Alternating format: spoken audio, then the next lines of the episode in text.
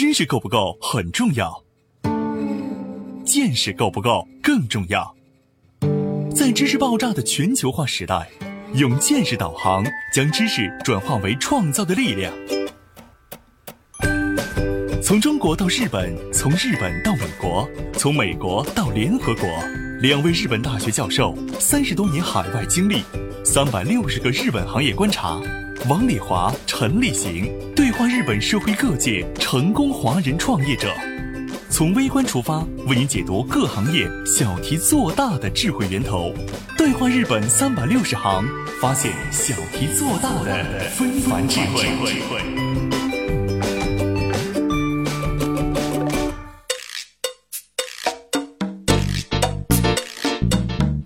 欢迎您收听今天的对话日本三百六十行，发现小题做大的非凡智慧。我是王丽华。听众朋友们，今天我们很有幸的请到一位日本的设计家大西先生。大西先生呢是一位建筑设计家，专业做这种饮食店呀、商铺啊方面经验特别多。在中国做了很多大家熟悉的店铺，比如说，呃，罗松啊，还有味千拉面。所以今天我们能请到大西先生，非常有幸。はい、すみません。えー、オールデザイン株式会社の大西と申します。大家好，呃，我是 All Design 呃株式会社呃大西两点。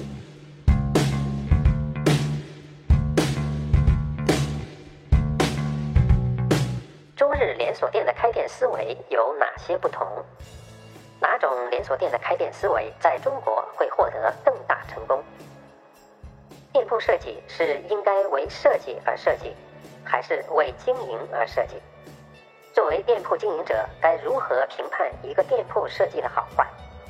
什么样的店铺设计对自己的经营更有帮助？哪些是店铺设计的陷阱？作为店铺经营者，应该如何避免踩坑？什么是店铺设计的数字化？如何用数据去评判一个店铺设计的好坏？作为一名店铺设计师，应如何用设计的数字化与经营者沟通？应该从哪些方面的设计数字来进行有效沟通？为什么日本餐厅好多都是单人位的设计？而中国的餐厅都是四人位的设计，哪种设计更科学？什么是餐饮店的空间设计不足？什么是餐饮店的空间设计浪费？敬请收听本期《对话日本三百六十行》，日本第一餐饮旺店设计师的经验法则二。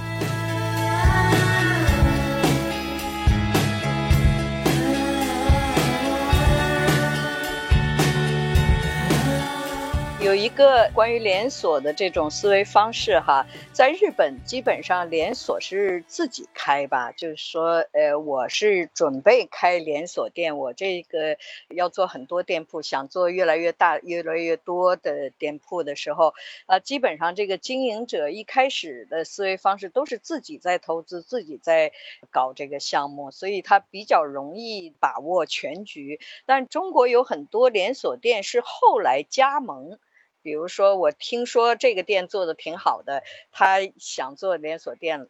比如说他在上海，第一家店是在上海啊，我在重庆，我就想把这个呃上海的这家店开到重庆来。那完全是另一家经营的经营者，他来把这个上海的这个经营者的经验学回去去做这个连锁店，所以他的连锁方式好像跟日本应该是有一些不同的，我感觉哈。中国は広いですから。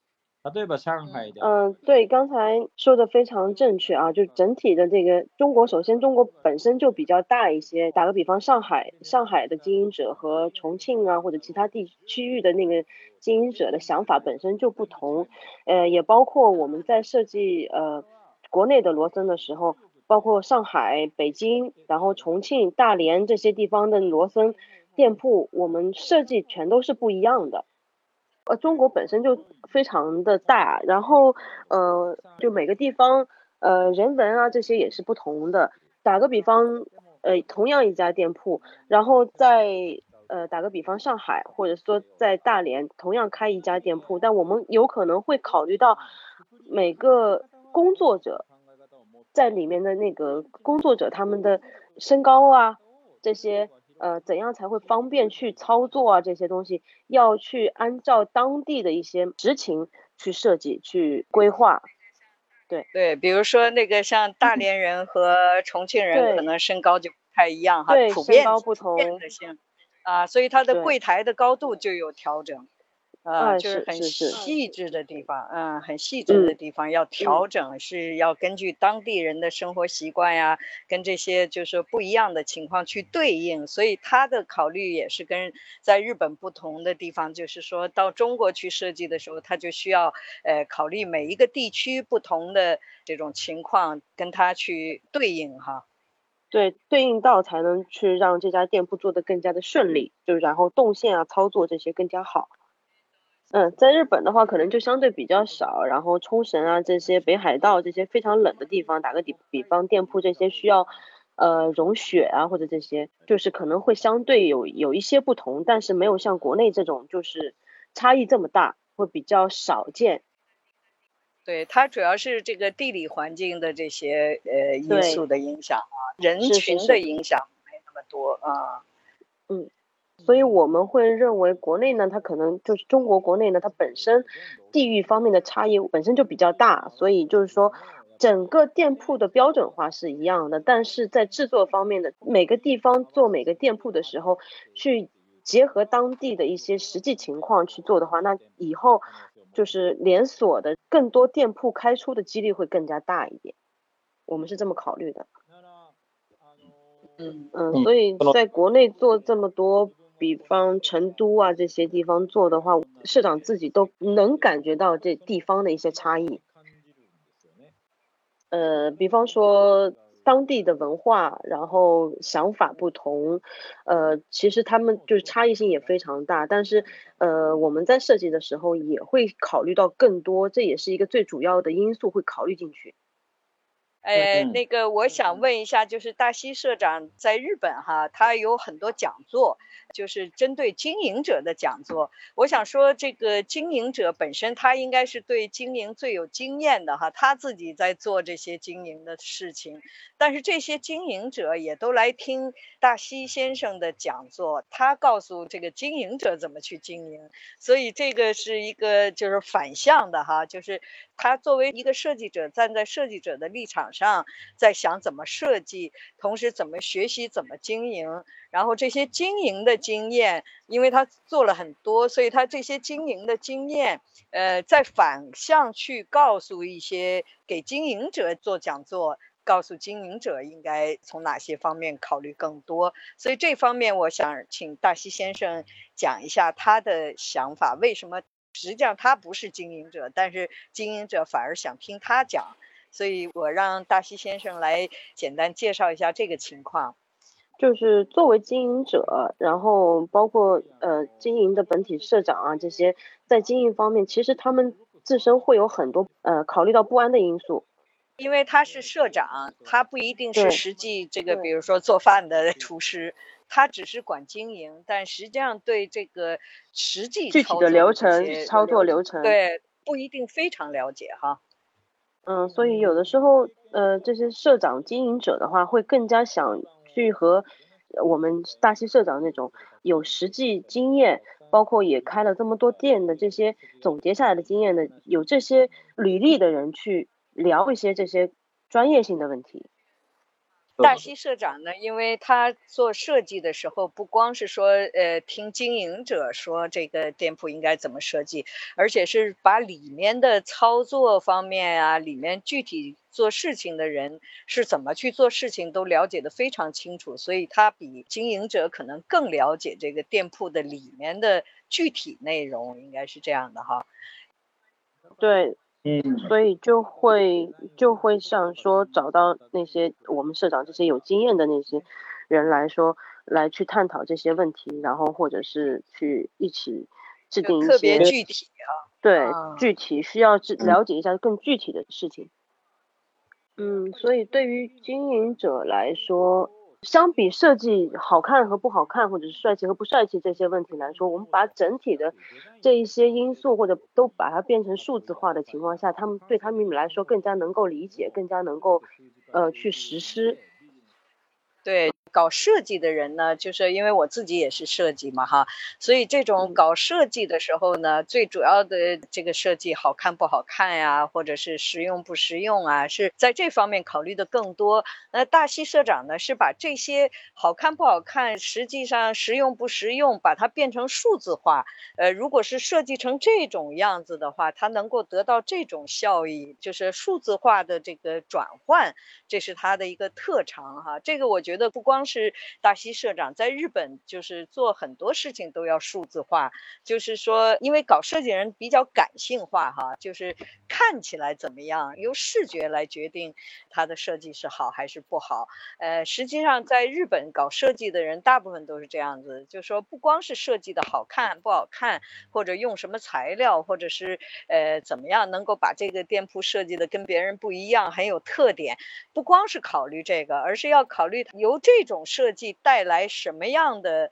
经营的成果呀？或者是能够引来多少人更对这个店铺感兴趣？比如说一眼看上去就想进来的人有多少？什么都要把它变成数字化的东西。所以这样子的话，对于经营者来讲，呃，我请这个设计家来设计的时候，呃，数字是这么多；请另一个设计家来设计的时候，数字是这么多，他就可以比较，而并不是只是感性的去看这家店铺到底是好看。不好看，或者是呃实用不实用，并不是光考虑这些方面，更有一个就是说，作为经营者来讲，他就是有一个容易理解的数字化的一个内容，这个可能是日本的一个设计特点。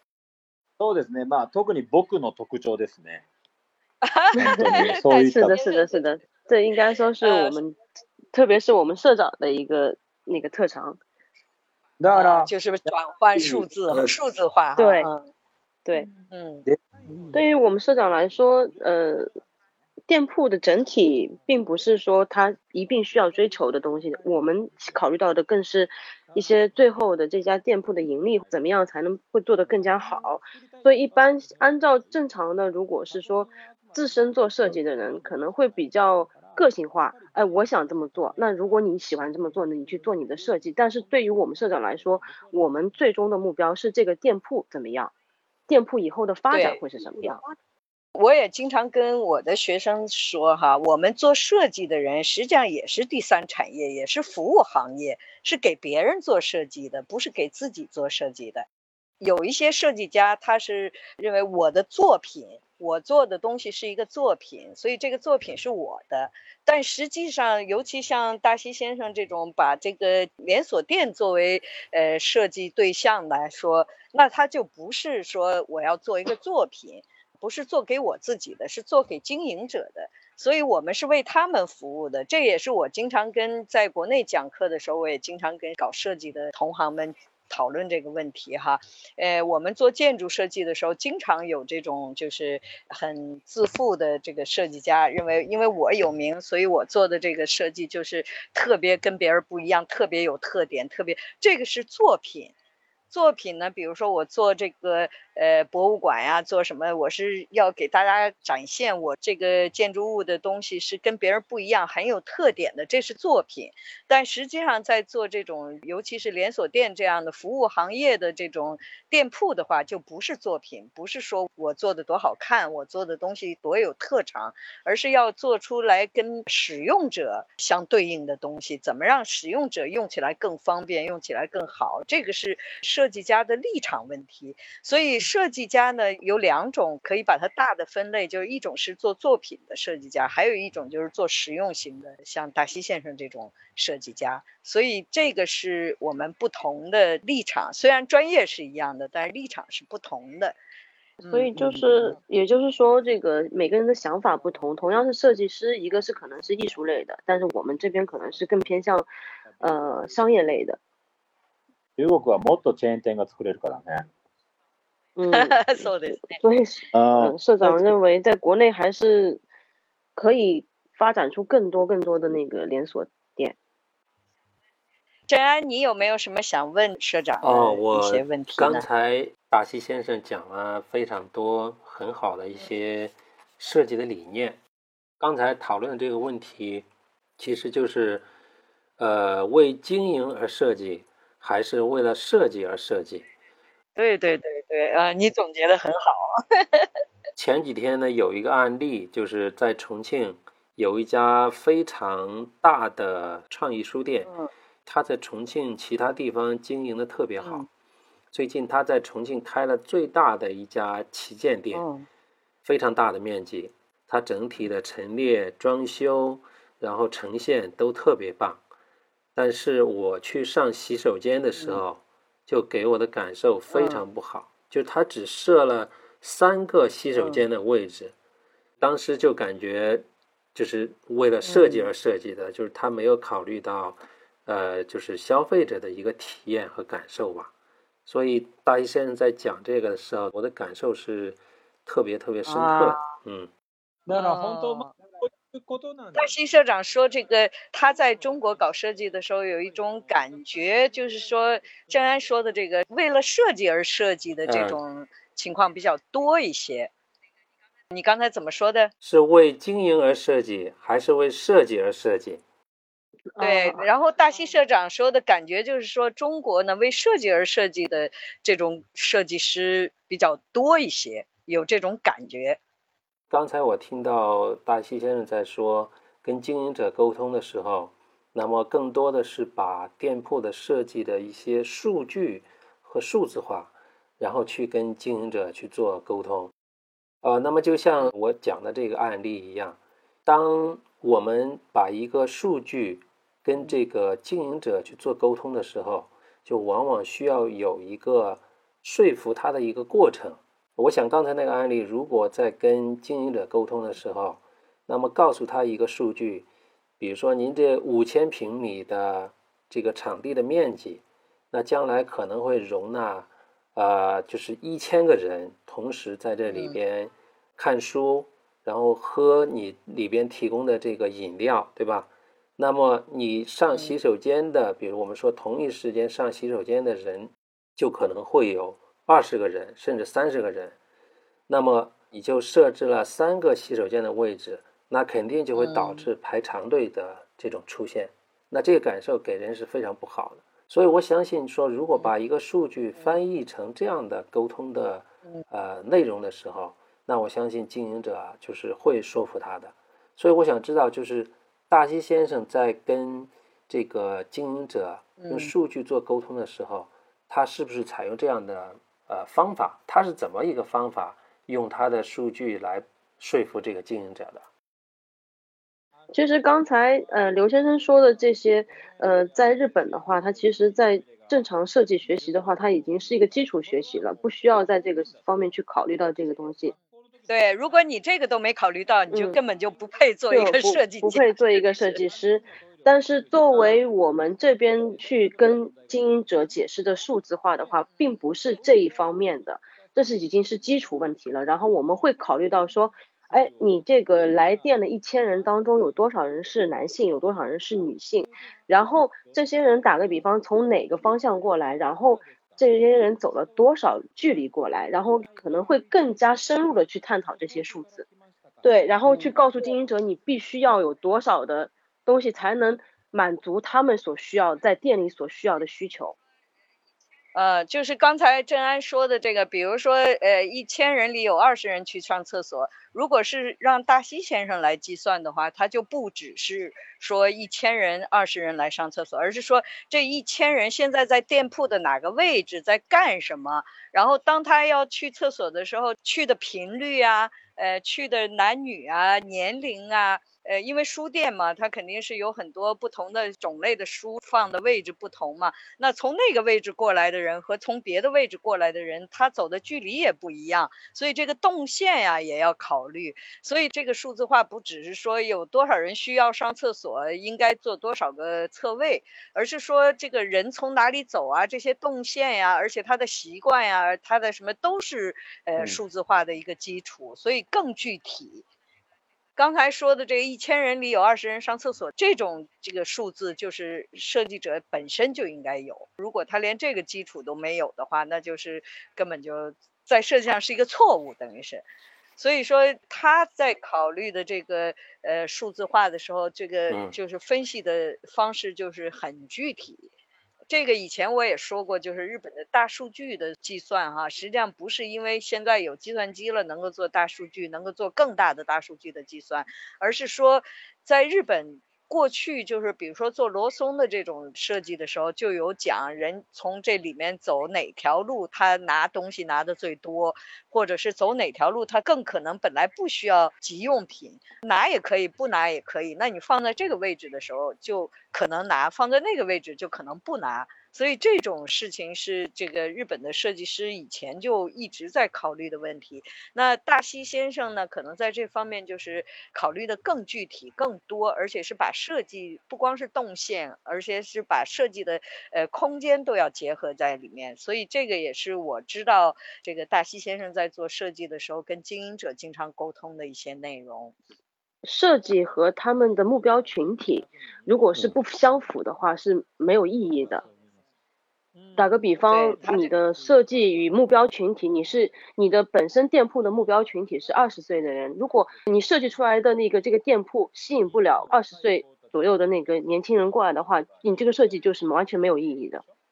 就是说，我在考虑的时候，不是说我这个五千平米就应该叫一千人来，而我的目标呢是能进一千五百人，进两千人，就是怎么样能让更多的人进来，所以才会把这些人群分得更细致，这些人人群的活动范围。呃，在做的事情都搞得很清楚，它的设计目标才更明确，所以才能够更能吸引更多的人，就是有针对性的去做设计，就是这种感觉。我刚才在听到呃大一先生在讲在日本有经营者的学习的讲座的时候哈，呃，我就会考虑一个问题，就是国内的一个现象呢，呃，就比如说我们就拿餐饮的连锁这个店来举例。呃，它会有两种情况，一种呢就是用户的使用的这种公共空间考虑的不足的情况出现，就像刚才我们说的这个案例，它洗手间的位置设置的不够，好，这是空间不足的。那么还有一种现象呢，就是空间设计浪费的情况，就比如像呃日本的很多的餐饮店，它会有那种一个人的位置，对吧？好，这个有两个人的位置，也会有四个人的位置，但是国内的餐饮店呢，就是到现在为止，可以说绝大部分它的位置设置都是四个人的位置。那这样的话，那其实如果一个人坐在这里吃饭，他不是多人的，那其实占据了另外三个空位的位置。这样的话，它就是一个空间的浪费。所以这两个极端的情况呢，是经常会出现的。导致这个出现的原因，设计师可能基础的这个基本功不够扎实，那么做的一个设计有缺陷，这是其中的一个端头的原因。那另外一个端头的原因呢，是最终来拍板决策的这个设计是否执行的，往往是经营者。那么经营者又不具备这样的一个专业识别的经验，所以就是这两个不专业碰在一起。那他就拍板就出来一个，就我们说很有缺陷的啊这样的一个设计，我觉得对国内的很多的经营者来说，对。是很有必要来了解和学习大西先生所说的这个，就是针对经营者的、针对数据的这样分析的一个学习，就你自己自身需要具备一个判断力啊，包括谈到的那个收益。结合竞争力和投资的这样的一个平衡的这样的一个把控啊和这个标准的一个建立，所以在这里边呢，我想再听一下大西先生能不能就数据的这个板块给我们举两个例子，比如说什么样的数据它会导致一个什么决定性的一个变化，怎么有利于将来的经营？我们想听两个大西先生举两个具体的案例，让我们更明白这个数据的概念是什么。まあ、それだったらね、今飲食店の 呃呃，就是正好刚才刘先生也说到，国内的一些餐饮店有四人桌比较多这个问题，所以呢，我们就现在就针对这个四人桌这个问题，我们先说一下吧。啊，其实就是等于说是四人也算是一组，然后一个人也算是一组，所以其实应该是要从呃这个组数 方面、组的数量方面来去考虑。嗯，嗨，呃，也就是简单的来说，就是能具体的考虑到组数的情况下，那餐饮店的它那个利益才会往上提升。就是作为经营者来说，我要吸引多少组的客人进这个店的时候，那么我就要考虑外面在路上走的人一眼看到这个店的时候，店铺的那门面设计，这个设计就很重要。这个时候就是设计和这个组的关系了。大西先生说的意思，我这个数字呢，是我这个门面设计成什么样，才能吸引多少组的人进来？把这个门面设计进行数字化，是以这个进来组数的人来做这个数字化的思维方式。实际上要把它这个设计数字化的话，是以因为看了这个门面，所以进来的。这个人的数字化是结合的，门面能够吸引多少人，这个是数字化。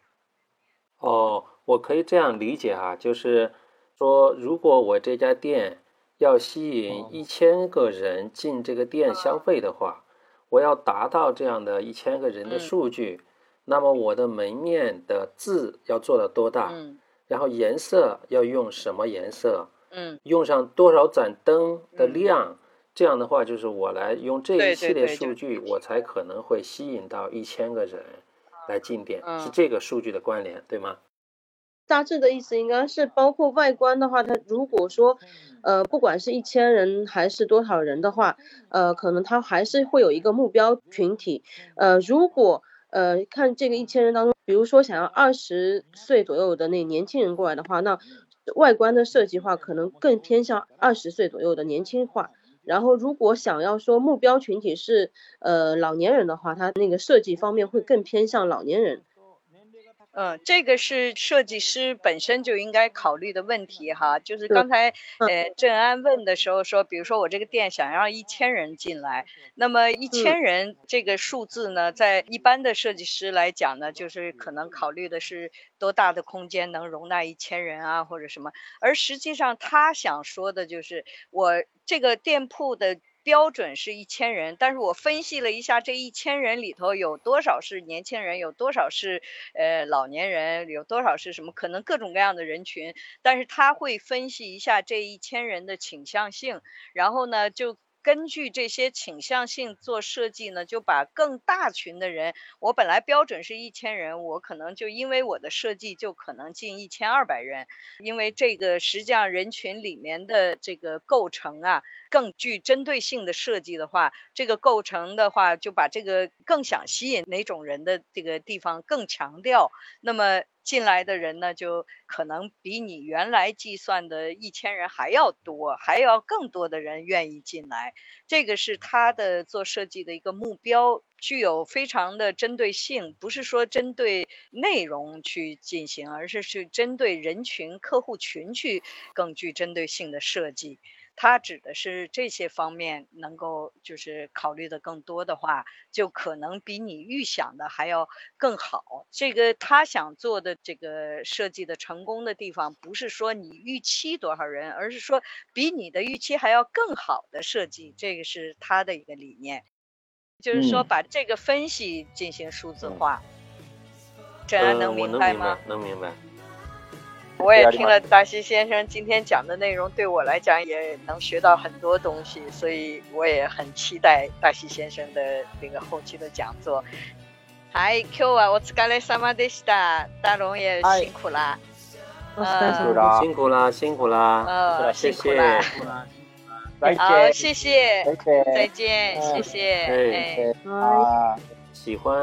我们这期节目的听众。 喜欢大西老师的内容，可以多给我们这期节目点赞、留言，把您想要了解的更多内容可以留言给我们。添加“对话日本三百六十行”栏目微信号 “dh 三六零 x”，收听大西先生更多餐饮连锁店经营与设计经验分享。